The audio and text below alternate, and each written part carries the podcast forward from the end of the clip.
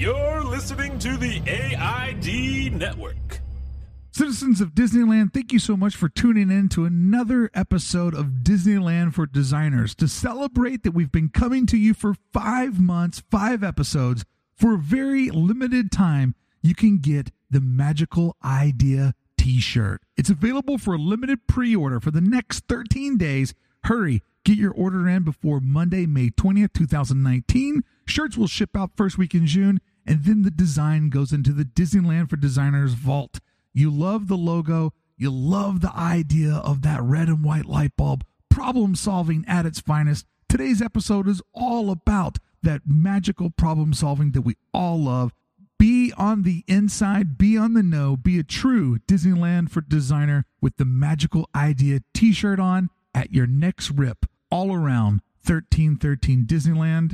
And if I happen to see you at the park wearing the magical idea t shirt, well, I might have a prize for you. Pre order your shirt today at AID.network. And as always, become a Circle of Trust member to save on each and every purchase. Pre order available till May 20th, 2019.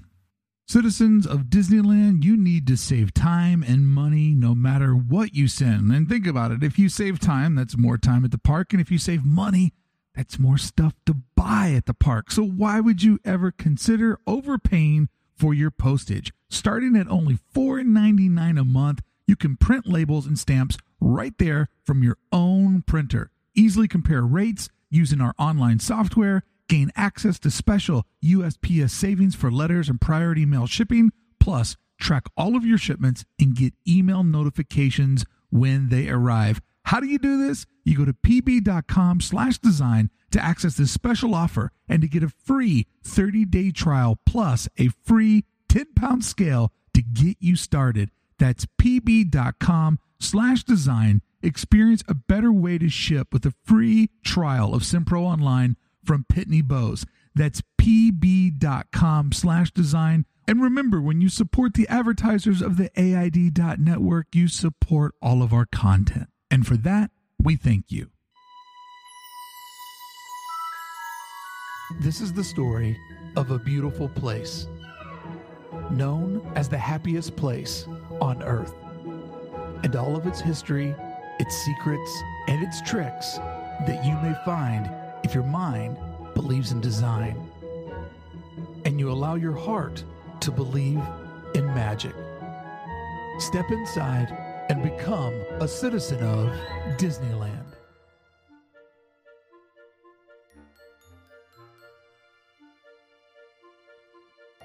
You've wrote it, you liked it, and you wrote it again and again.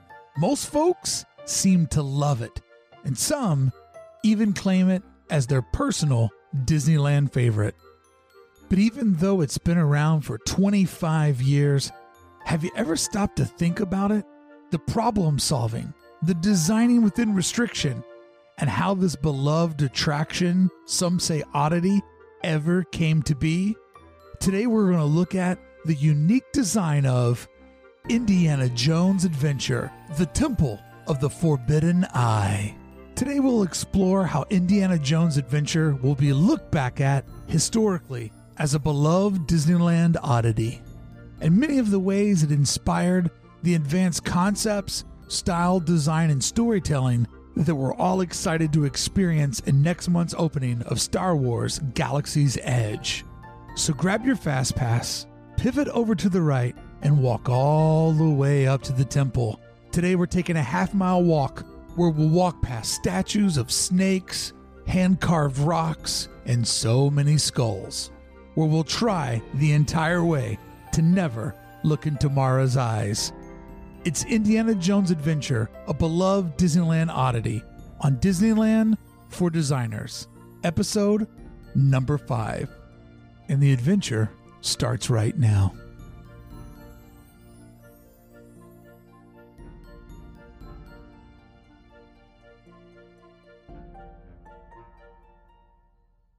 Jared welcome to the show. Oh, that's very good. What was that? I'm sorry. It's Jared my, Ah. my partner in crime. Perfect. Perfect enunciation. Yes. I always get it right. Okay. Today on the show, we're going to talk about the new kid on the block. We're going to talk about the newest attraction that everybody's going nuts for at Disneyland. It's called Indiana Indiana Jones and the Ah. Temple of the Forbidden Eye. How insane is it that that's the newest attraction at Disneyland? Part of me still doesn't believe it. I haven't gone back and researched this. I know you've said this before, but I, It's a half lie. yeah, you have to kind of sort through it. It's a half lie because technically Roger Rabbit came after. Hmm. But Roger Rabbit, I don't really consider that to be a real Disneyland attraction. Right, right, right. Because one, I had visited the park for probably about a year until I was like, there's a ride over there? the movie has no grip on me whatsoever. Hmm. It just, to me, it's probably the oddest attraction inside of Disneyland. yes. And I, know a lot of people that. love it. Yeah. Everybody loves everything there is special to somebody. It's just not special to me. But when we look at like core big attractions, Indiana Jones, 1995, spring of 1995, is the newest attraction. I wanted to talk about this today because we are on the edge of Star Wars Galaxy Edge opening up. Yes. And uh, I thought it would be really interesting to look at the last big build out and sort of measure where are we at. You know, we're 25, I'm going to round up, and say we're 25 years from the last major build out. Look how far we've come. You know, in that Yeah. time span, they have built a whole new park Yeah. rebuilt a whole new park, mm-hmm. repainted and rethemed a whole new park. like, look at all of the effort that California Adventure has been given since Indiana Jones opened its gate, Right. Right. which is insane. Yeah, and I think that's that's exactly it, right? This other park, this other thing, making it from the Disneyland park to the Disneyland resort, Yeah. really is the transition. And then in that process, Disneyland sort of got like it's fine. We're busy over here. Just maintain, clean up, do some anniversaries. I think that took up a lot of that time in there. Sure. But um, yeah, amazing to think that this attraction was the last big. I guess what e-ticket would we say? Yes, yes. Because I'm not putting Roger Rabbit in the e-ticket Right, class. right. No, no, sir. It's more of a Z. Uh, oh no, Z would be great. It's like a lowercase a. That's how I'm going to put it there. Somebody at home right now is like typing like, "I love Roger Rabbit. I met my husband on Roger Rabbit. It's the great. My kids love it. Uh. Brandon, Bishop, and Bailey all love it. We love riding it. Follow us at Disney Family 1955 on Instagram. Oh, okay, Bishop's the worst. that kid, he needs to grow up, and he will one day. So this is what I would love to talk about: the Galaxy's Edge rollout. Mm-hmm. There has been endless hours of speculation. Yeah. how will it work? How will we get in there? And I'm going to say, I don't want to be one of these content creators. It's like Disney can do no wrong. Every corporation can do a little wrong. But I feel like the reser- reservation system Yeah. was handled as about as fairly, as efficiently, and they didn't price gouge. Mm-hmm. I single handedly was willing to spend up to one thousand US dollars Right. for a private screening of Galaxy's Edge. Right, I right. got it yesterday morning at 10:06 a.m. for absolutely free. Yeah. For me and five of my closest friends. So now I know this is everyone's talking about this right now when we're uh, on this record date. How did it go? I did not actually go to the queue and do all of that. You did the hotel gimmick. I did the hotel gimmick. Uh, how did it go? Was it was it easy? Was it like a queue kind of thing? So this is how it worked, and then I'd love to hear about you doing the opposite direction, which Yeah. is I'm going to get a hotel room, mm-hmm. so I'm guaranteed admission. So the way that the reservation system worked is this: it said 10 a.m. We're going to hand out reservations, Right. but I knew I'd be working, mm-hmm. so at 8:30, I loaded up the page on two web browsers, put it on Chrome, put it on Safari. I said whichever one actually gets me the reservation will become my official browser That's and it had a really interesting legal language on it. There's no need to refresh this page. It will not help out at all. At 10 a.m., it will go live. But hmm. you are currently in line. it. Did say that. It did say that. Wow. So by going there at 8:30, by not refreshing, I had a 90 minute run of whoever else that was showing up was going behind me. So we have no idea how long it was that that kicked in. If someone had come in four hours, would they have been in line? Like at what point would it like midnight that previous day? I guess it would be when they actually switched over the server and Yeah. did that. So we don't know what that loose time was. But I will tell you this: at 10:01 a.m., nothing had changed. Mm-hmm. So because I had two browsers up, I'm like, I'm going to refresh on one, Yeah. stay the course on the other. And so I started refreshing and just nothing was happening. Yeah. And so then I did what you always do in a crisis.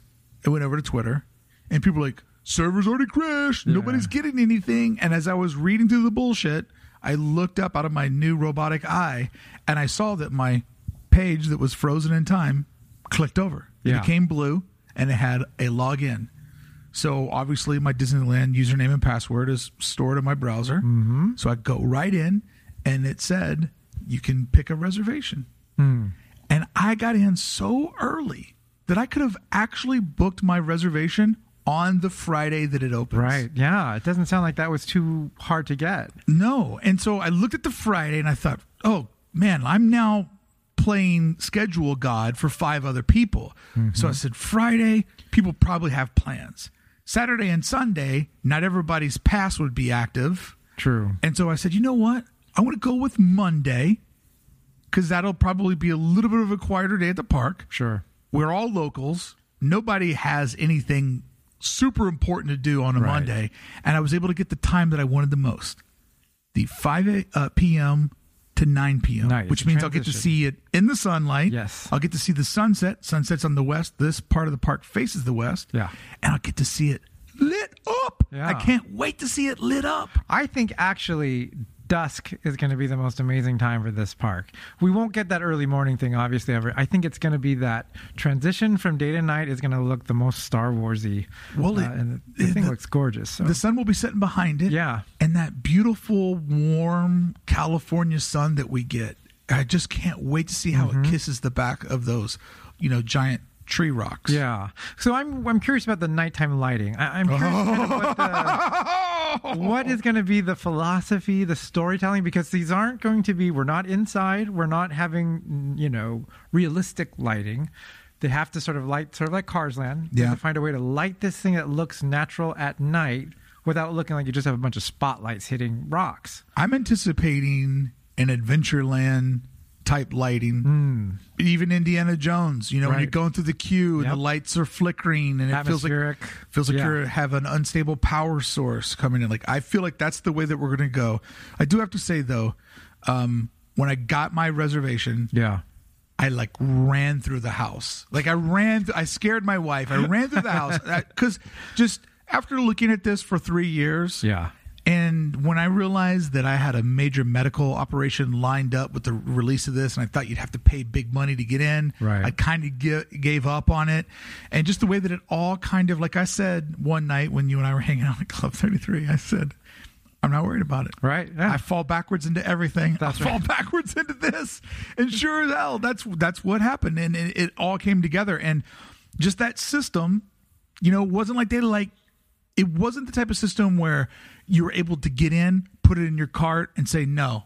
right. It's like once you got that invite in, you had all the time you needed to put it together. So it's just taking its time through the queue. Yes, Huh, it's amazing. a very Disney Yeah. approach Mm-hmm. and, and vibe. And I had all of my five other names already typed out, and I was like shaking, like copy and pasting them over to get it in there. But it was it was a tremendous it was that disruptive joy where you can't go back to work. Yes. You know? You're all buzzy about it. Yeah. I was on, I was Yeah. so high on life that if I didn't have an interview up in Santa Monica, I probably would have went straight to Disneyland. Right, Just yeah. shake it off. Yep. Could you imagine going to Disneyland to come down from a high? So you and your crew yeah. You did it the opposite way. Mm-hmm. You did the hotel. How early did you? Because I tried the hotel thing, but we dragged our heels Yeah. and we weren't able to get anything that was close to being affordable. Uh, so I didn't, I, you know, I can't even remember. Like, I wasn't intending to do this. We talked about it in general, uh, and I just thought everything was going to, I thought they were going to skyrocket the prices. Yep. First thing. And then I thought it's just going to be gone. People are just going to panic and make a reservation and then either cancel it. You I have to give my like- kids the world. Yeah, I'll yeah. swipe any fee. So it's just like, I'm like, I'm going to check in. And then I looked at Paradise Pier, assumed that would be the cheapest route to go. It better be. Yeah. And it was. It was a normal priced day, and and it just came up, and I picked a weekday just like you, thinking like, all right, maybe things will be a little calmer, maybe the kinks will be worked out, and Yep. just some of that stuff. So we did Tuesday, um, got it. I just did one day, put us all on there, and um, yeah, that was it. Now that was back when there was no confirmation about how this was going to work. All Yep. it said was you are guaranteed access to the thing. More information is coming soon. Right. That information does come in an email, and they have the dates wrong. Everybody's dates are wrong. The the system somehow bumped everybody one day for some reason. To your checkout day? Yeah, so like it's like I had one day, so it was fairly obvious. Like they said, you will be able to access Star Wars Land on Tuesday, which is check-in day. I'm like, that seems odd. Like, how do they know when we're gonna get there? Like, we can't even check into the hotel until Because you got the 8 a.m. slot. Yeah, we got the 8 a.m. to noon. And so then it started, I looked on Twitter, just like you, and it's everyone's just screaming. Right. So if you had days, like multiple days in there, uh, it, it looked like it was fine. And so it's these shorter ones, I think, where people started realizing the days are all off. And so people were saying, oh, I got an entrance time the day before it was supposed to open. Yeah. So, uh, of course, the lines just got packed, and they immediately put a recording saying, "We are aware of the mistake, and another email will come." So, And then you Yeah. got a second email and it's so all got a second email, and all the dates were were fine. So, I just I cannot believe that on Monday, June third, I get to walk through the gate. yep. And to do it in the evening, six people, by the way, how many people flies the Millennium Falcon? six. Smart. What have I been complaining about? You're going to do like a group building exercise with strangers and sticky kids that are screaming in the back, I want to fly. I Yeah. want to fly. My turn. And I decided that I am going to. No ifs about it. I did the reservation. I'm the obsessed super fan. That's right. I'm sitting in that Han Solo it. seat. Get in the back, DK. Get in the back and fig- figure out those patterns. Beth, How get on the think- lasers. How do you think this day is going to go? Like, that's my next thing. So we were first worried about obsessed with these reservations. How's that going to go? Are people queuing up like at five in the morning to get in at their time? Like, is that going to help? Is that going to make a difference? I don't think so. That's going to happen after the soft opening. Mm-hmm. That's going to be the next wave of hysteria. Non-reservation. Right when we're into the gin the gin pop days, when, Yes. when we're into that, that's going to be when there's the line all the way down downtown Disney. Like Right. you are you're sleeping in a sleeping bag at the security checkpoint because that's how far the Right. line is. Right. I think from what I've been hearing, they did three thousand reservations. It's either this is where it's foggy. Okay. It's either three thousand reservations per day Oh. which would put you in the park with 750 people because there's four time slots, or it's 3,000 guests per block. That sounds more right to me. But I don't know my numbers. If you do 3,000 people, I believe that the Millennium Falcon attraction can hold about that number of with the mm-hmm. queue and all that stuff. So let's just assume that it's 3,000. So when you're in there in your 4-hour block, there will be 1,500 people probably all times over trying to do Millennium Falcon Right. and there will be 1,500 people roaming the streets and the shops. Okay. It does feel a little bit anticlimactic that Rise of the Resistance is not completed. It, that that does put a damper on things because we'll have to go all through this rigmarole again. Right. But I was explaining to Beth. She goes, "Well, we're going to spend all that time wait." She's already naysaying it. I said, "Look, that this is going to be like Mickey's Not So Scary Halloween Party. Hmm. It's going to be an intimate vibe. They're not going to pack it up. Why would they do this and pack it up? They want these original RSVP people, hotel people like mm-hmm. yourself. They want us to go in there and to see all of the theming Yeah. and experiential work that they did. They want us they want it to work for somebody. Yep. And so I think that this will probably be the most optimal time in the history of Galaxy's Edge to ever walk through the gate. Right. So get a strong rollout, great reaction. People are super excited just to be in there. Mm-hmm. Right. And it's, so it's not just packed to the hilt. And you can come out and say, oh my God, it was amazing. That rush is done, the press rush, everything's done. And then it's like, okay, everyone in. And then they can have a bad experience. and and I, I I think that they put so much work into the Black Spire outpost. yeah. in the shops, the experience. You know, we're going to be able to see animatronics that aren't a part of attractions for the first time. You know, like a, a ride attraction. And all the work that they did with the, the Play app, the Disney mm-hmm. Play app is your decoder. I think they want people to really go in there, get blue milk without having to wait in line Right, for two hours. right. And I have a strategy I'd like to suggest. Oh, here we go. I'm going to go in at five o'clock. Yeah. I'm going to rip around, do a lap, walk around, hit some shops. I got to get out at nine. What happens if I get in line for the Millennium Falcon at eight fifty nine? That's exactly what I'm wondering. Huh? Like, what is the strategy Huh? here? Disney rules, right? Yeah. As long as you're in before close, they'll accept your ride. Right. What's the cutoff? Because what if you walk over and they go, "Oh, sorry, your time's up," and then you didn't get to ride the attraction? The nine o'clock makes sense because they can let that thing run until they're done, right? Yeah. They cut it off at nine, and they can. That'll be easy to fill that out. It's those mid. Well, uh, there's a group after times. mine. Oh, there is a There's there an a late. eight to midnight. okay, which okay. I almost took, but my I knew that Beth would be like, I'm tired. Yeah, I'm like, yeah. What are you? Go sleep in the car. So there is that. See, that's what I'm wondering. Like, in the middle of the day, it seems like that can get a little dicier. Trying to get every. I mean, are they going to clear it Well, out? it's got to be wristbands. No, there's an overlap because we're five to nine. Yeah. Next group is eight to twelve. So there'll be an hour where they're loading folks in and trying to get rid of others. So I'm going to tell my group, hey, let's rip the land for three hours. Somewhere in that eight o'clock hour, let's make our way over to the Millennium get Falcon. in line. See, because part of me was thinking like the way they should do it is like everyone, the majority, I think it's safe to say, wants to do the ride, right? Probably that's going to be key. It's almost like we will escort you to that queue. You know, like when you're coming in for mm. your time, saying. You can go to this queue. We're going to take you now. If you get on, you will get on this ride. If you don't want to do this ride, fine. But that was your chance to get on the ride because this is the pink bracelet time. Right. And after that, Gotta no more pink pink. bracelets are going to. What if they do this though? What if to keep it fair, yeah. your bracelet has a scan and you get one scan to get on that Millennium Falcon In your time period. in your time period, so that the so that they can service everyone. Everybody gets a ride because I mean there are the the ride crushers. They're like we rode it five times Exactly. Like that would be their badge of honor, Right. But that could complicate. I don't know, man. Who you know what? I know. They figured it all out to this It's moment. going to happen. I think they did a really good job Oh, I do too. on this rollout. Here's a fun fact for you that I learned from my deep dives on the dark web of Disney. In order for an attraction to be considered ready for the public, Yeah. it has to be able to run for 48 hours straight. Fascinating. Isn't that a fascinating t- test? It is. Yeah. And just this week that we're existing in, we're recording the show the Friday before you guys are hearing it live, delayed live. They just Imagineers handed over the keys to the park. Uh-huh. They're done. There's no more painting, no more scaffolding. They picked up all their trash. They picked up their their coolers. Like it, the land as we know it right now over there is Ah. done. It's operational. It's in testing. That means there's probably select groups that are going through, getting to be guests.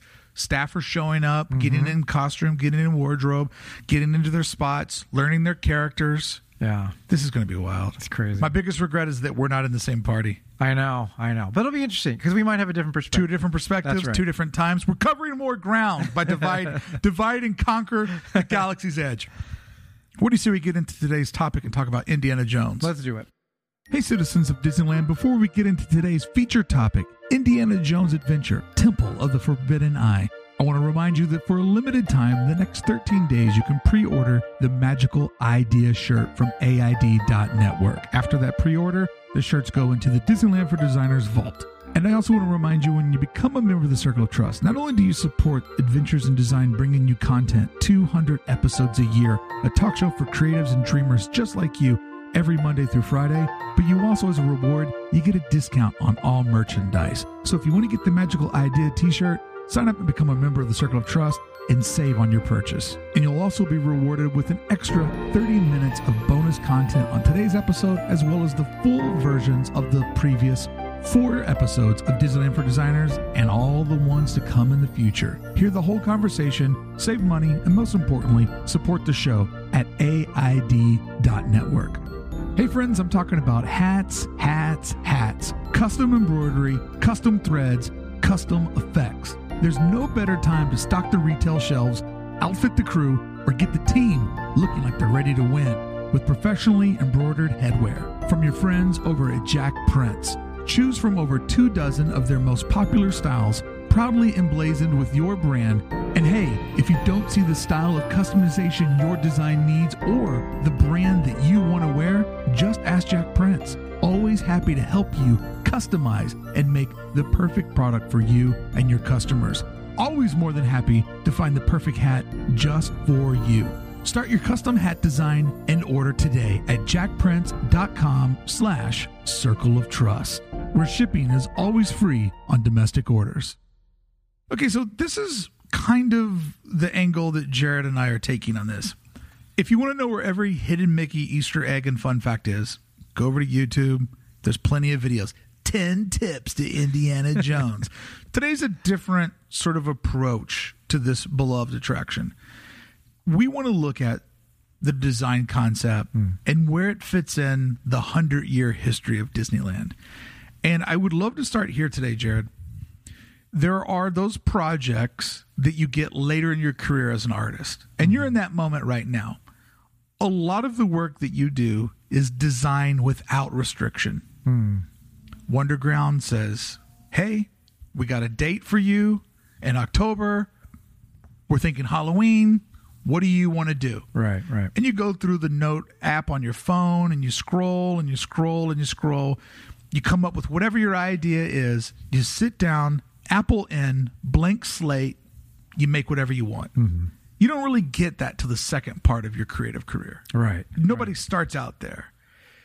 But another project that you get, and you get these often, is the design with the restriction. Hey, we need you to do a book. It's a part of a series. Mm-hmm. There's already a narrative. She already did the book before you. He's doing the book after you. You have this little slice of the pie. Right. It's designed within restriction. Mm-hmm. It's not the world's your oyster. It's that these are the perimeters of the project. This is the budget. This is the space that it has to fit in. I think both are fun. Yep. Both have a unique set of challenges, but they're very different. And Indiana Jones is the second. It is designed within restriction. Mm-hmm. For sure. I, like you said, there are advantages and disadvantages to both of those things. So I think it depends on how you work or what you like. The end result, you want those uh, qualifications to be sort of invisible. It shouldn't look like you were the second guy to do the book before Right, the third guy. right. So I think that kind of stuff is what, what kind of what we're talking about today. And really, when you think about the concept of fitting Indiana Jones mm-hmm. into its little parcel of land, it, it, it works so effortlessly to mm-hmm. us. Like, oh, wow, the jungle, the queue, the attraction, the exit, the jungle cruise next to us, the overgrown uh, foliage everywhere. Yes, Like, yeah. it, it works perfectly to us. That's an insane amount of design thinking if you look at this as a blank slate. Because I look at it this way imagine being in the crew of Imagineers, standing at the, the head of Adventureland, going, I think we can put a ride right here. Right. Where? Right here. Where? Right here. I, I'm sorry. Are you pointing at the the tree house or at the Jungle Cruise? No, no, no. I'm pointing at the one tree in between them. Yeah. You're going to put what there? I don't know. A fifty thousand or a fifty-seven thousand square foot attraction. Yeah. What, is it going to be one floor that goes to to heaven? Like, how are we going to do this? well, we're going to have to figure it out. Yeah. Like somebody literally had to go. I know where we'll put it. We'll put it here. Put it where? This is one of the first ones I think that kicks off this kind of puzzle making of the park, right? Yes. I think they've had so much other times where they can, uh, even with Toontown later on, to push out or to take up spots that uh, that existed that weren't visible from the inside of the park. But this is the first time I think we're getting that sort of puzzly. If we put the entrance here and we set the ride ten miles back, this is how we make it work. And I love that Yep. about Disneyland. And I love that Bob Iger has sworn to use every piece of land that he can for the park. Yep. He's, you know, he's saying backstage stuff, we can go elsewhere with that. Yep. We can shuttle things back and forth at night. I mean, like people on Instagram, like, I think Sleeping Beauty's castle passed me on the way to work this morning. Yeah, you see like pieces of the castle going down Ball Road. But I love the idea of a big city got built around us. Yeah. So we have to use every square inch. Like the officially now announced Mickey's Runaway Runaway Train, Mm-hmm.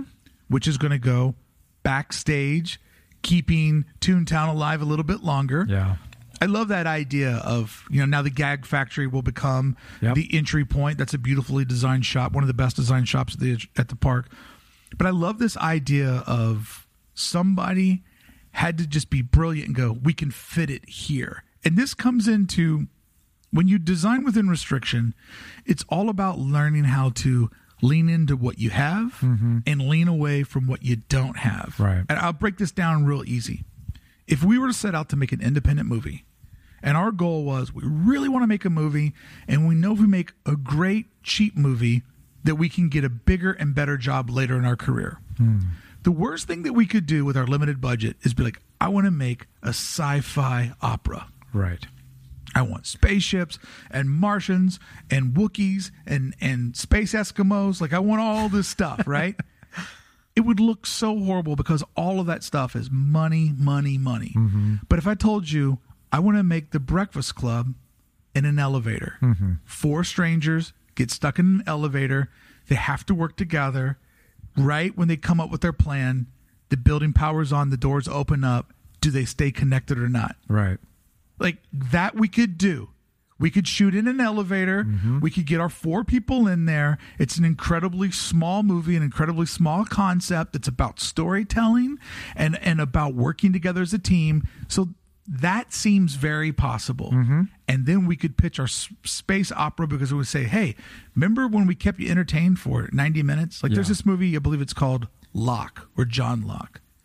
And it's just forgive me for not knowing his name off the top of my head. He played Bane, handsome man.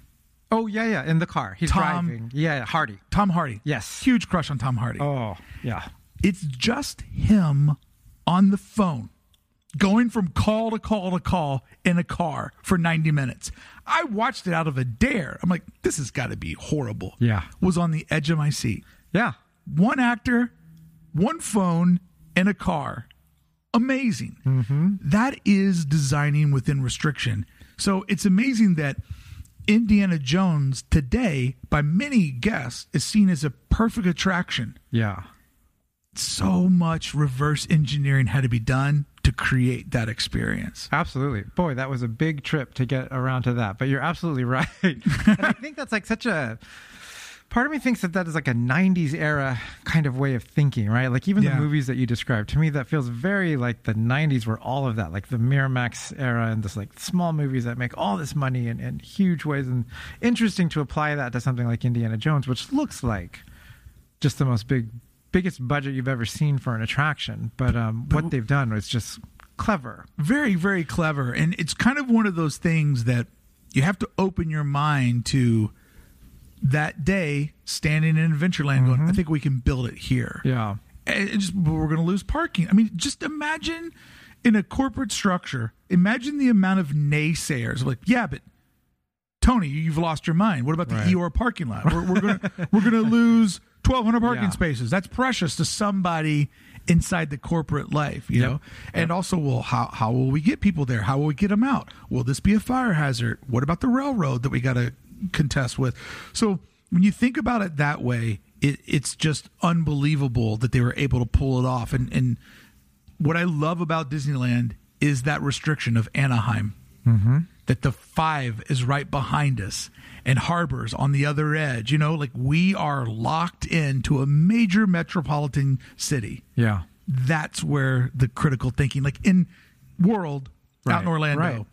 Hey man, we're just gonna rip down some more swampland. We own all those trees out there. You need you need some room? Brrr, pave it, pave it. It's Sim City. Yeah. Where we're at, it's it's that tile game of I'm so close to making the tiger's face, but his ears are in the bottom corner. Yeah. How do I get that over where I need it without breaking out the tiger's face? I Do you love that. feel that that uh, fuels creativity? I mean, like sometimes it could be a budgetary thing, but uh, when you look at this, like because of the limited space that they have here, like they've they've been able to hide the fact that they're making the best of these little spaces. But Yeah. do you think that that sort of fuels the creativity? it fuels mine. Yeah. like I always tell people Disneyland, in a very weird way, you know, you can always remember Disneyland LA, mm-hmm. Disney World, Orlando. It's right in the name. So that's how you can easily figure out which one you're talking about. But Disneyland, ironically, is a lot like New York City. Hmm. It's all this history poured into the smallest amount of mm-hmm. space ever. Orlando is a lot like LA. There's some cool stuff there. It's all real far apart. Right, And sometimes you lose your mojo, get into the next piece of it. Yeah, Like in LA, you can't move the party, you will break the party. Right. That's why LA is a kind of not a big bar town or late night town. Right. Because if you're going to have fun in Malibu, you're like, yeah, but uh, it's 90 minutes to get back home. Right. Who's having fun in Malibu? People who live in Malibu. Who's having fun in Santa Monica? People who live in Santa Monica. You know what I mean? Like Yeah. it's just too too much to divide it all. So here are five ways that I wanted to break down to you that Indiana Jones will be looked back historically as a beloved Disneyland oddity. I think that Indiana Jones, when you look at the 100 year mark of the park, it will be this weird in between chapter of the old and the new.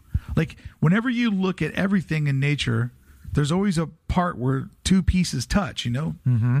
At some point, spring and summer have to touch each Right, other. You right. know, winter and, and spring do as well. So there's these weird pressure points where the seams come together. And I think Indiana Jones is going to look at as a very important scene between two worlds. First off, as we discussed, it's the hidden attraction. Yeah. I don't see them again wanting to build something that basically has no guest facing show building. Right. Right? Like I know that there's that temple and I and I love it. But Indiana Jones really would be so easy to miss if you were coming Oh, yeah. here with your family on uh, doing the we got to get it all in in 12 hours. It would be so easy to walk by and never see it. Yeah, it's like a sign, basically. Right? And a horrible line. yeah. Yeah. But I, I don't see them again doing an attraction of this scale without the big to do. Right? Like it's almost it's almost like mind boggling that they would build a hundred million dollar attraction, hundred million and nineties dollars, and not really make a bigger deal out of where it's at. Yeah. Like that Yeah. just seems like something they would never do again. I think, especially back then, I wonder if the because I I remember when this thing opened and uh, I wasn't as involved. This was pre-internet, so like you don't get all this sort of buzz around it, like The oh, fanfare. right? Like oh, we're upset that Indiana Jones is coming into a Disney park. We already had Star Tours at this point in, in, in EO, so Lucas had a presence there. So was this becoming sort of a Lucas Park Right. agreement, Right. Uh, that kind of thing. So uh, it is hard to sort of take it out of context now, where everything is IP. And everything Uh, will be. Yeah, but back then, were they kind of shy about it? Did they like, well, let's tamper down that this isn't a Disney thing per se because Yeah. Indiana Jones wasn't a Disney character? So I don't know. It's curious, but uh, other than the fact, like like what we've already said, just the space allotment is that really what's driving so many of these decisions? Do you prefer the IP rights? Um, I don't. I wouldn't say in general I prefer the IP rights. I understand why they do it. Yeah. If they can sort of do that great match of where like this feels right, like Cars Land, Yes. then I am all for it. But let's go that elaborate. Let's not sort of, you know, half-ass it and just slap a sticker of a character on it and say like, now this is the movie ride. Yeah, Carl's Carl's Land. Cars Land is going to be looked at, I think, historically as the opening act for Star Wars Galaxy Edge. Mm-hmm. It- It's the the main support, if you will, from the eyes of a concert goer. Yeah. Because so much of what they did there, they're like, okay, we know this is possible. Yeah. You know, the outer rim that keeps you locked in, the the big breathtaking entry points. Um, the is it a dark ride or is it a thrill ride? Like you see cars a lot of Cars Land is going to look like a small version of what we're getting with Galaxy's Edge. Right. And it seems like now it, it has to be a land. Like it seems like we're moving away Yes. from a single attraction or just adding an attraction to an existing land, but it has to be its own whole package where there's at least two attractions, Yeah. themed shops and restaurants, that kind of thing. And the other part of the the hidden traction concept is that this was the first ever big experiential ride queue. Hmm. Before you're looking at turnstiles, you know, Switchbacks, yep. switchbacks. You're kind of right in front of the attraction. You kind of always have your eye on the ball and you they do that Disney move where it's like we're right at the haunted. Oh, we got to go all the way back and then zigzag. Oh man, so it's the first ever big experiential ride queue, but once again, designing within restriction, Mm-hmm. you're making your guests walk one a half mile. Yeah. It's a half mile out to the attraction. Mm-hmm. You got to keep people entertained. This same concept is mega repeated with the Rise of the Resistance. Mm-hmm. I mean, it is a ride that is all about the queue. Right. And the storytelling. And really, they know we got to let this thing at all times hold about 3,000 people. Right. So if we can keep 1,500, 2,000 people entertained in line, we have done our job. Mm-hmm. So it's really going to be looked back, I think, as the, the birth of sort of that idea. The, the second thing that I would like to bring up is it's a direct reaction to competition. And what I love about capitalism is competition is always good for the marketplace. Right. And that's why in the US we try to have anti monopoly laws. Mm-hmm. So when you look at Indiana Jones, just think about it for a second, remove your emotions. It is a universal ride in Disneyland. Yeah. it absolutely is. Right? That's right. That's right. Yeah. I mean, it's a single attraction. It's not a part of a land. It's a movie and it's a thrill. Like you're going into a movie. Like it is 100% a reaction to what was happening in the market. Mm-hmm. Mm-hmm. Just like Star Wars Galaxy Edge Yep. is the reaction to the Wizarding World of Harry Potter. Exactly. Exactly. And it seems that Disney takes the Apple approach of let the competition take a stab at it. We'll sit back, we'll take our time, and we'll perfect it. Citizens of Disneyland, don't worry, the adventure isn't over yet. I got 30 more minutes for free listeners, and I got an hour more of content coming your way for Circle of Trust members, as well as Circle of Trust members. Don't forget that you get a discount on the Magical Idea t shirt that we dropped over at AID.network. So sign up today, become a Circle of Trust member, and don't forget to go pre order your t shirt. We'll ship in June, and then the design goes back into the Disneyland for Designers Vault. Coming up in the next hour and in the bonus content, we explore the ride's grand finale, how the magic works, and give you the tips and pointers on where to sit when riding this attraction. We also look at the Indiana Jones that we never got. Do you know how big of an idea this concept really was? And it got carved down to what we got, which we're grateful for. But man, oh man, were they shooting for the pie in the sky when they came up with their original ideas. We also pivot over in the bonus content and look at Marvel Land updates. Why no complete start over for Marvel like Star Wars Galaxy's Edge got? Why are they trying to fit it in a unique little pocket of space? Today's episode will look back historically on Indiana Jones and how it will be seen as the middle child of the Disneyland Resort at 100. When the park turns 100, I think that we will see that this was the middle spot of the idea creation and imagineering for the attractions that we all love. Wrapping up today's show, Jared and I each give our expectations for Star Wars Galaxy's Edge, which I'm now less than a month from being inside of. And last but not least, if you had the ability to ask Mara to receive one of his mystic gifts, would you choose to live forever, all the world's riches, or to be able to see into the future? All of this and so much more is coming up in today's bonus content of Disneyland for designers. Sign up today at AID.network. Let's get back into the adventure. Thank you so much for listening. Thank you even more for telling a friend and sharing this episode on social media and letting the world know how much fun you're having stepping inside the magic with Disneyland for designers. It also, I think, speaks to uh, where the parks were at the time. I, I think this was a difficult time for the parks. They're kind of coming out of a difficult time. I Right, think. I think financially. I think, yeah, Star Tours and all that helped. Um, but uh, it seems at this point they were trying to shake this idea that we are a kiddie, a kiddie park. Yeah. That these are all just little kid rides and there's nothing for adults or older kids.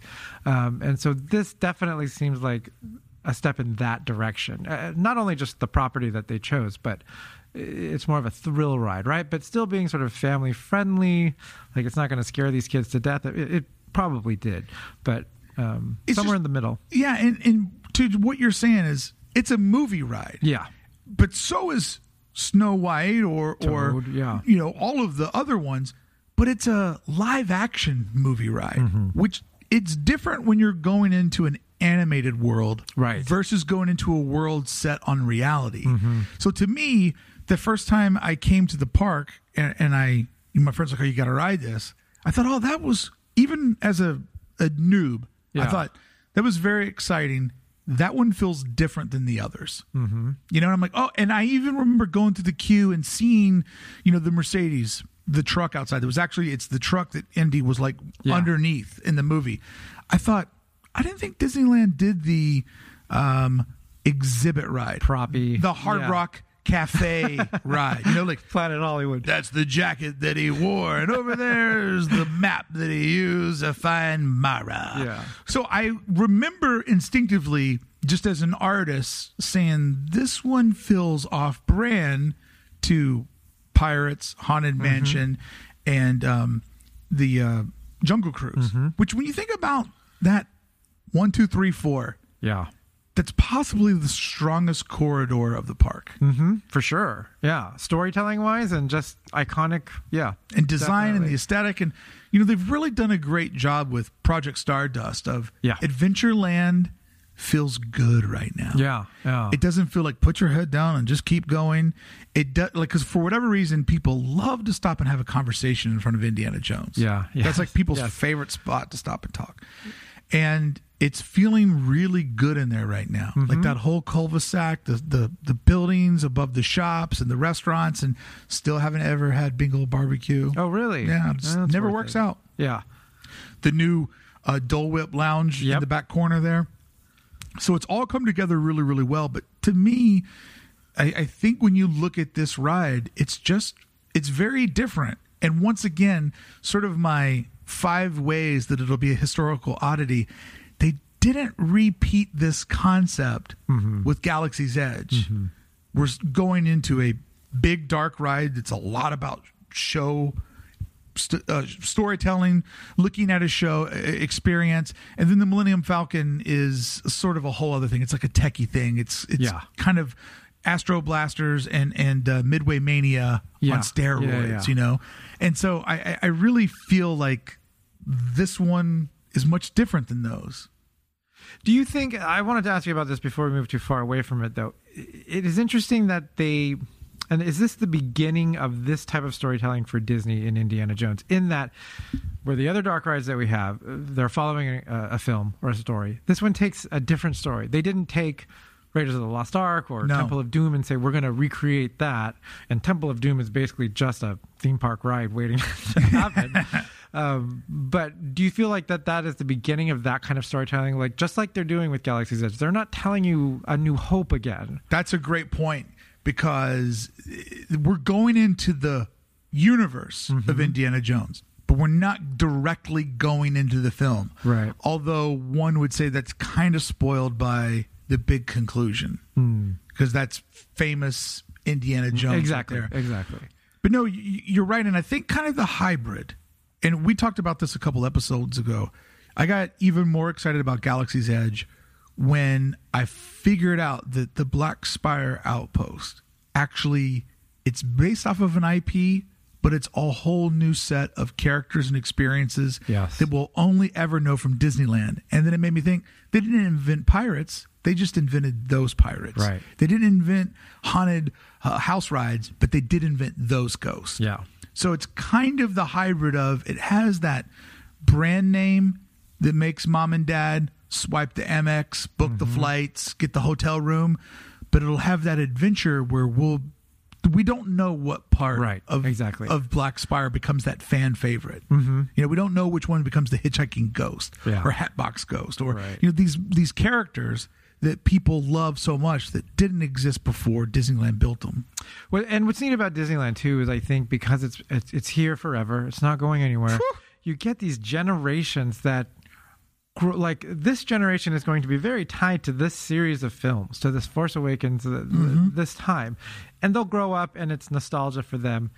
And then kids are going to grow up without any connection to a film and this place, and it just exists. This might be their first exposure to Star Wars, Like Toads for kids today. yeah, exactly. It's this sort of out there, like It was weird. yeah, I, I'm I'm curious to see how that how the Star Wars feeling, you know, lasts, or does it become a sort of future Tomorrowland kind of thing? It's. I mean, Rise of the Resistance is a massive build out. Yeah, It's probably gonna be that for decades and decades. So you're right. I mean, and it's based on the the newer facing part of the franchise. Yeah. Like we're not going through there as far as I know and seeing Jabba the Hutt. We're we're seeing the new cast of characters. So yeah, it, it's a big gamble and it is interesting to think about how big is the shadow of these properties. Right, Because right. at some point everything in entertainment becomes a little irrelevant. Yeah. And, you know, if you were to take a five year old to the park today, I would love to know which parts of it resonate with them and Yeah. which parts don't. Like, well, I don't, I don't, Pinocchio, who's this, who's this dude? yeah, exactly. I don't, I don't get this, you know? Whereas for you and I, it's like we do have those, Right. seeing them in the theater. Mm-hmm. Remember when now on DVD, you know, Yeah. like things coming out. Number three is a live action movie based property, a standalone single attraction. It it's it's all of these things that I don't think will happen anymore because as we've already said in our conversation, attractions in the last five, ten years have fallen into two groups. It's part of a land or a bigger concept, mm-hmm. the world is bigger than you concept, or it's a reskin or an overlay. Think about how many things since I feel like the last five years, the fandom of Disneyland has just like imploded on Yes. itself. It's gotten bigger and bigger and bigger due to YouTube, Instagram, all the social media, all the coverage. People like us, like sort of creating a cottage industry of like, we cover the park now. Mm-hmm. It's a part of both of our careers. Right. Helps you sell prints, brings new people into the podcast, but it's based on a genuine love that we have Yeah. people around the world listen to this to get that like I can't go to the park once a year, but listen to these guys. I feel like I'm there. Like it's the magic is bigger than ever. But think about in the last five years, how many attractions we've seen. Like you said, let's put a sticker on it, the Mm-hmm. Right. overlay. Right. But when they don't do that now, it's like this has to be the biggest thing ever. Mm-hmm. You know, which is uh, i don't know do, you- do you think that that uh, that just right now um, because it would be sort of sad to lose the quirky one-off thing that Right. they just want to pop up and maybe that's for florida where they have more room to sort of experiment and we can knock this down in a few years or something like that disneyland it seems more precious and both philosophically and, Yeah, and yeah. land wise like we don't want to mess around with it maybe california adventure gets more of that stuff um, so i don't know if that's sort of the death of, of those kinds of attractions um, that's an interesting point. but we'll see I feel like for Disneyland, from now on, anything that's built will be much will be part of a much larger story. Yeah. IP based? Everything will be IP based. That that is it. But it I think that they will try to do more of what we've talked about with Black Spire. Inject a new story in something that's Hmm. Right, familiar. right. The one two punch.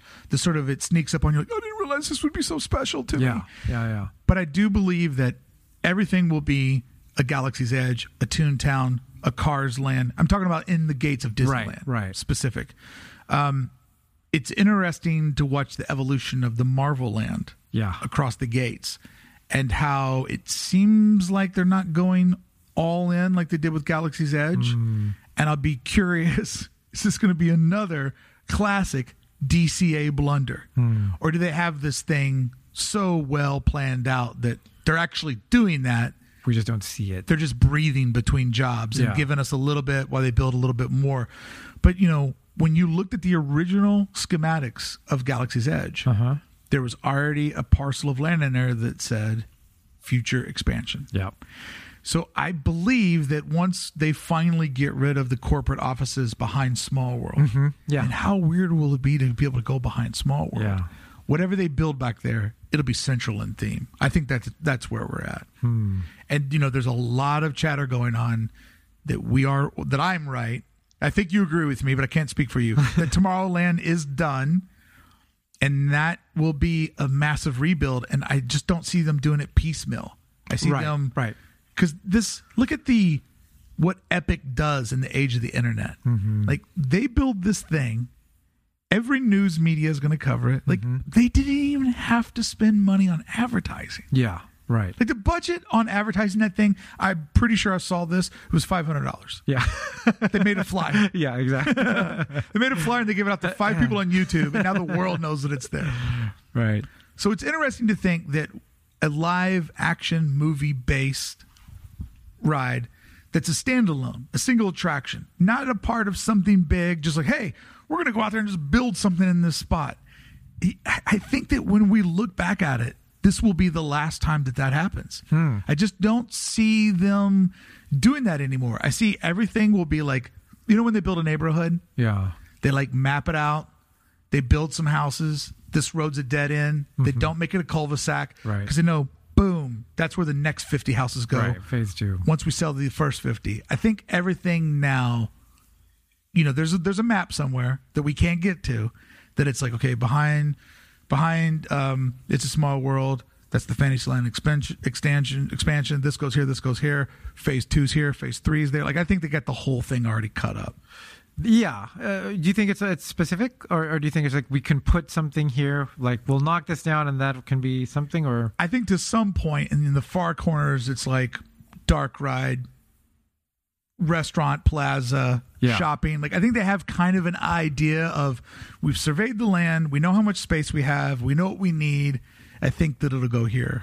what, what do you think? Of what like the Esplanade area? Like there was a lot of talk for a while. that Esplanade. that, yeah, that that was going to go away. That that's things are going to start bumping out into that area because of that whole thing with the transportation station that was going to Mm-hmm. be where we actually for the first time sort of leave this block of Disneyland Yeah. and things are pushed out to where those hotels are and seeing how that is like would we creep beyond harbor like going that way with stuff or just push all the guest facing stuff out that way and then you enter How you know, wild would know, it be? that's a big area How wild would it be though if we like what Indiana Jones taught us? Yeah. That we go on this walk or we get on one ride vehicle system that you know, because like the funny thing about Indiana Jones is technically you leave the park. mm-hmm. right You, and I tell people, like, I told my dad, I'm like, you know, when you ride this, like, we actually go out into the parking lot. And he's like, like the parking garage? Like, no, Yeah. no, no, no, no, dad. Like, it used to be, ah, never mind, just ride the ride. Get in the Jeep.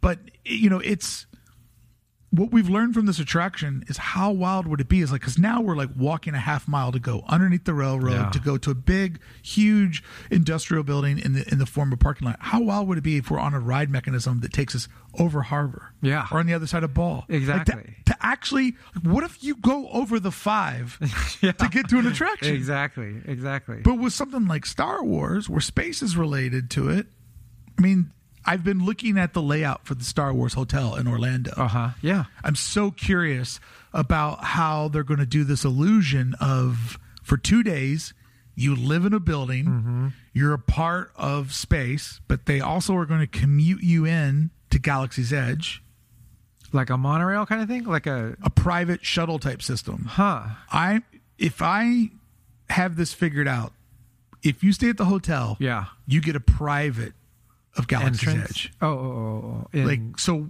say Tuesday nights, it closes at six because the hotel guests come in and have it from six to midnight. wow That kind of a setup. yeah By the way, start saving now because you and I got to go there when that opens for up. For sure For That's gonna be research. crazy yes For research, Of course. Jared. Write it off. Write it off.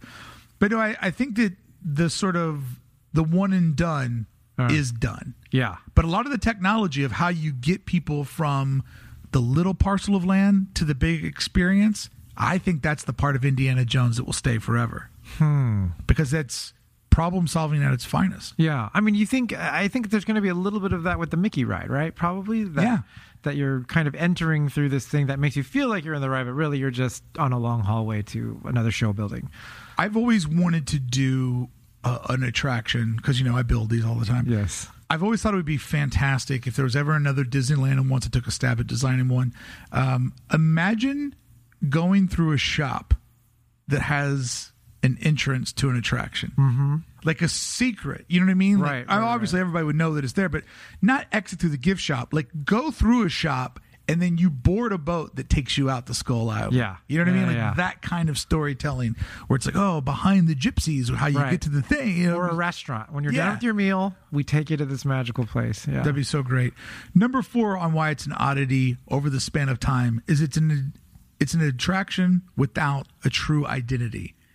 This will be one that we look at forever. Is it a thrill ride or is it a dark ride? Mm-hmm. Is it storytelling or is it a roller coaster? Right. And it's somewhere in the middle.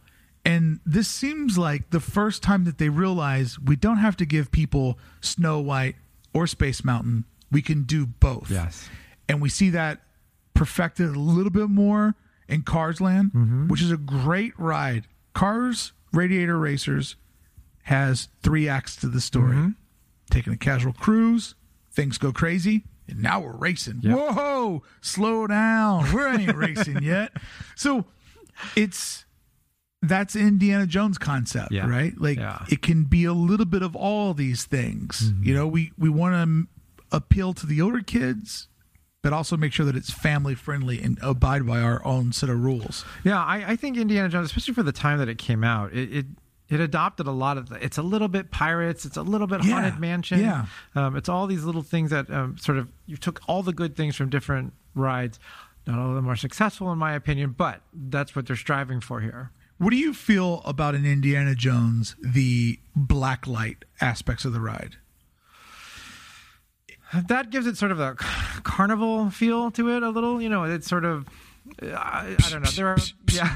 You talk That's while I shoot the arrows Yeah, exactly. I think that's a great effect, and more stuff like that. The more we can get of that kind of stuff, Yeah. the better. Some of the black light stuff. There are aspects like even that snake, which I'm sure wasn't cheap at the time, a little cheesy. You Yeah. know, a little stiff and kind of like what is it um, so there is sort of a throwback feel to it like a, an expensive carnival uh, madhouse kind of thing um, but i don't know if because it is such a long ride too you do have to sort of make up for well what are we seeing this whole time even the way it switches back and it, it uses its space wisely Yeah. um, there are still sort of some of the effects on hold, some of those lighting effects where it's like they, they have the, this sort of smoke in there so that you can see the rats falling on the Right, right. kind of lost on that. Yeah, but I mean, it's also once again making it a true hybrid. Is it, it's kind of the beginning of projection. yeah. All, you know, light projection, digital mapping on physical Right. pieces of the ride. Uh, the black light stuff for me is it feels Fantasyland. Mm-hmm. It feels throwback, but it I, once again when I was riding, I'm like this part feels a little bit cheap. Yeah. like it feels like some of that stuff. If they would do it today, all of that would be fabricated. Mm-hmm. It may only be six inches in depth, but it would all be fabricated skeletons Yeah. adhered to the wall. It wouldn't Backlit or something. yeah, yeah. Uh, so that part of it does feel a little bit of weird, but really, when you think about when it opened up, it had a little bit of every ride before it inside of it. Yeah. Mm-hmm. Technology speaking, storytelling speaking. A lot of those hallways too are interesting that they're used to manage the speed and distance between the cars and the bigger showrooms. Mm-hmm. So sometimes you kind of go slow or it feels like you're breaking down and the vehicle is actually designed to like stutter a little bit Yes. to let people experience the the big showroom. And then last but not least, I think one of the ways that we'll look at this as a beloved Disneyland oddity is that it's the first ever storytelling ride system. I like to refer to it as it's a moving stage that looks like a Jeep. Hmm. The wheels on the Jeep really don't do anything. Right. Right. You're on a track, but think about the idea of how much story can we put into the ride system? Mm-hmm. Can the ride system react and move and sway and go left and right? And this is a very early crude development of what you're going to see on the Guardians of the Galaxy roller coaster out at World. That or Crush's coaster uh, over in Paris the Guardians of the Galaxy cart is incredibly smart. You're riding on a roller coaster where the cart can now go 360 and go left and right. So imagine going on a big right turn, mm-hmm. but your cart can kind of swing around so you can fully watch the Right. entire projection or animatronic room that you're going through. Yeah. So you can take them on a journey, make their body feel the centrifugal force, but spin them around to show them the part of the show that you want them to see. So this is the first time that they've used something like this. I, I'd imagine, right? Everything else was pretty much track and ride system mm-hmm. straight ahead. I thought about it before Indiana Jones, the craziest it got was your doom buggy would pivot. Right, right. Kind of swivel. Yeah. There you are. Because I think the the ride system is really the the star of this thing because it's the one thing I think that was the most surprising to me that it really does kind of toss you around like you really do have to hold on and you Yeah. you think it's just going to be this little jeep ride with some bumps and stuff but it's a very smooth thing too. It's not all rickety. So I think that's one of the the most impressive elements of this this entire ride. The rest is sort of just set dressing but um yeah uh, but then to think that it's going to take that long if this is like you said the newer attraction for disneyland we didn't use that cart system again in anything even in dca i don't think they've used anything that elaborate have they? No, it, it's like they really swung for the fences with Indy mm-hmm. And then just kind of chilled out. yeah But I think buying the Marvel properties yeah got them back into that idea of we've got to create a more storytelling experience Yeah, yeah. than just on a cart going by props. or a boat yeah, yeah. So if you look at the the cart system of it, it will for sure look back as that was the first swing at mm-hmm. storytelling begins in the seat because in the vehicle because you know it was inspired by Star Tours.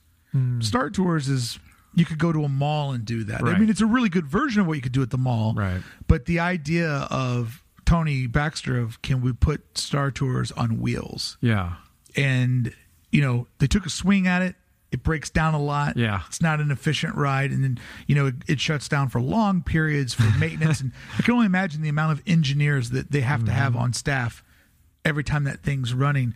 But what a great idea. And i think the next wave of that i think over the next 10 years as the marvel attractions build. And you know by the way i don't know if you know this avengers uh, like made a lot of money. I've heard something about this little indie film. Expect more. Expect more. And then the last part of of sort of the ride system and storytelling they did the fake you out of which door will you choose? Right right. And back in the day the doors used to actually move. Right. Now you always go through the center but that's planting the seed of the future Mm-hmm. of the wi-fi rides. Hmm. and part of the problem of rise of the resistance is they're having a hard time with the signal strength of the carts because that's going to be an attraction where there's no track uh-huh. which therefore would allow you to believe that you could go to the left one time, hmm. go to the right the other, go to the center. Also, it allows the carts with Mickey's uh, runaway train. You're not really on a train; you're on Wi-Fi carts. Hmm. So at some point, the cart that you're in could maybe come off the rails Yeah. and go on a different journey. And it also allows the big show experience, like what we saw with Beauty and the Beast, where hmm. all of the teacups can come into a room, go in a circle for a circle pattern for say a minute and a half yeah while we dance with Belle and the Beast and then we can all once again go on our own singular paths. have you been on a did you go on the ratatouille ride I did. that's a trackless system as well right Yes, I was beyond excited to do my first ever trackless ride. Right. Was not impressed. Really? How come? What did it not feel as? It's all movie screens. Ah. it just that Par- that Paris park, their Hollywood Yeah. studios Right. built on a budget. I mean, I felt like when I left, I'm like, do you guys do you have a Kickstarter? is there is there a GoFundMe I can throw a little money in? You guys, you guys could use some help. Uh, I was not impressed. Yeah. And then once again with uh, Luigi's Dancing Cars, Sure. it's kind of fun. It's too fast to really understand the technology, but um, Indiana Jones plants the seed Sure. of what if. What if we could have three tracks that meet up in the middle, or go here or go there, and even the the loading system? You know, you load on the left or the right, Right. and then you see that big turntable sort of spin around Yeah. to, to put it together. Um, so I think historically, if you look at this ride, those are its five Sure. major like contributions and how it'll just sort of be seen as an oddity of of a of a ride of its time and what it meant to the bigger picture of Disneyland. Hmm. So now I would like to say that it is the Disneyland middle child. it's strong, it's independent, but you can easily see all of the influence that came before it, and we can also see how everything will be influenced after it. Hmm. And that's why I want to tell you that Indiana Jones Yes. is Disneyland's disco. Disco. Interesting. Disco was built on the backbone of rock and roll Okay. As a response? as a response, but it was also a response to pop music. Mm-hmm. It came in hard, it came in fast. People loved it, but then they grew tired of it and they went away from it.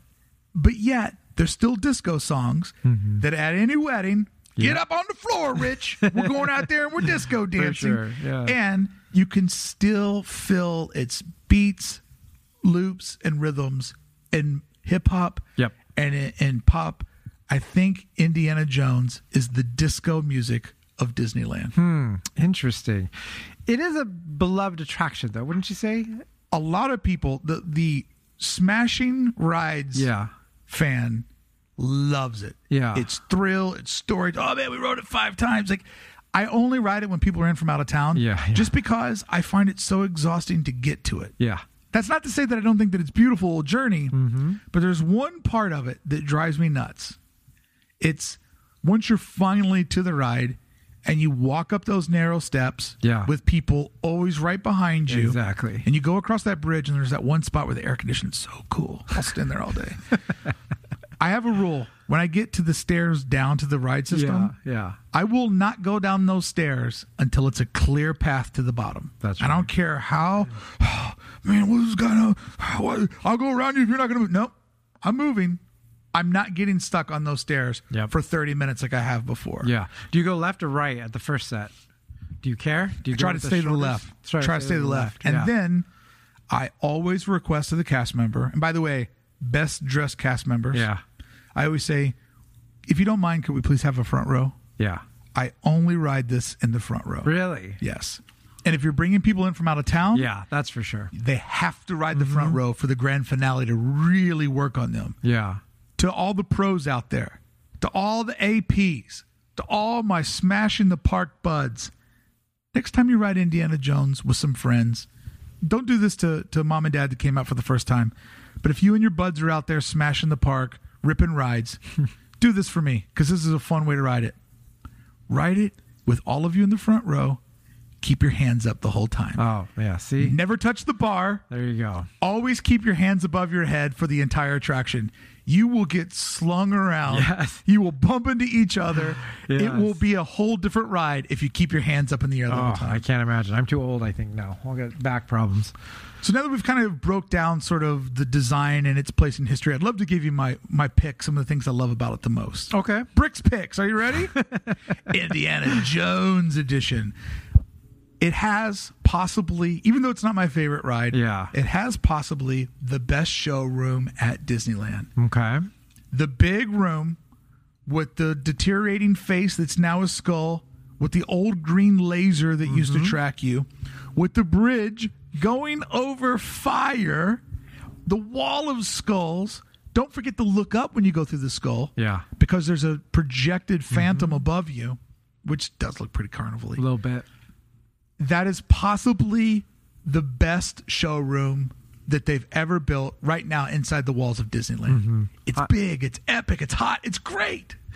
when you turn that corner and you see that thing and the fire comes up and you're always you're very aware when any of those effects aren't working Yeah. because you, the first time you see it it's very uh, engaging and just exactly what i think that's the big money shot and it's weird to give you that money shot at the front Yeah. uh, and then you do see the other jeeps going and That uh, layering. yeah yeah, you see. Mm-hmm. other adventures happening. Yeah, that that room is phenomenal. Although they're very cartoony, Mm-hmm. I do like the snakes. You do both the snakes that like lead you up to Mara, and then when you go around the corner and it's like the snake big- comes over. yeah. I love that they're. They look like they're designed in Illustrator. They- yeah. they're very vectory, right? They are they are They don't. They didn't go for like a natural animal. right They went for how would it be carved out of stone mm. by an Egyptian. Right, right. Right, Yeah. And so I, I do love the snakes as well as even though it's a baby show building, the temple out front is pretty cool. yeah I sure just wish it was a little bit bigger, a little more visible. Yeah. and maybe had a little bit of a different light signature. Yeah, you're ushered past, especially now that they don't let you. Uh, you're either standing outside now in that in the queue down below, or, or then they rush you through right to that film area.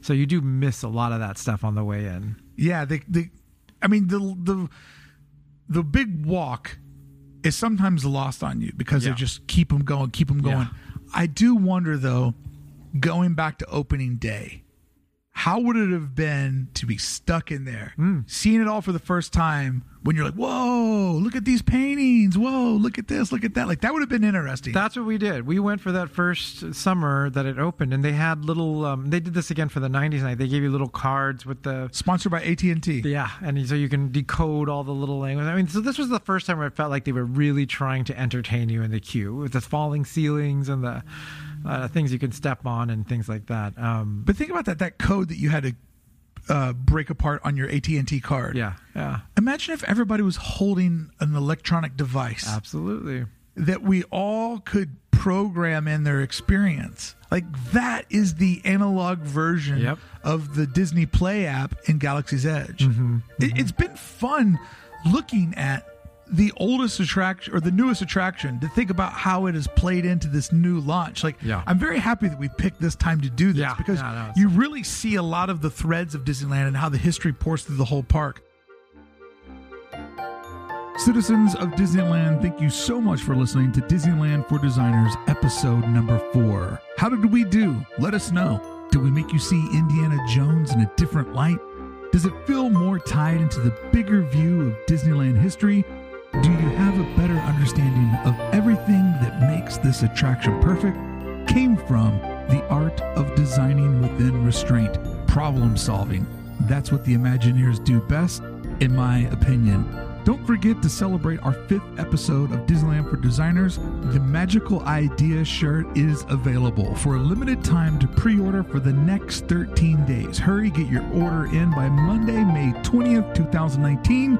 Shirts start shipping first week in June, and then the design goes into the Disneyland for Designers vault forever. We will see you next time on Disneyland for Designers episode 6 where we finally get to review Star Wars Galaxy's Edge, Millennium Falcon Smuggler's Run, that's a mouthful, and the Black Spire Outpost, its shops and its citizens, and our experiences. So we hope to see you there, but until then, we hope to see you the next time you step into the magic of Disneyland.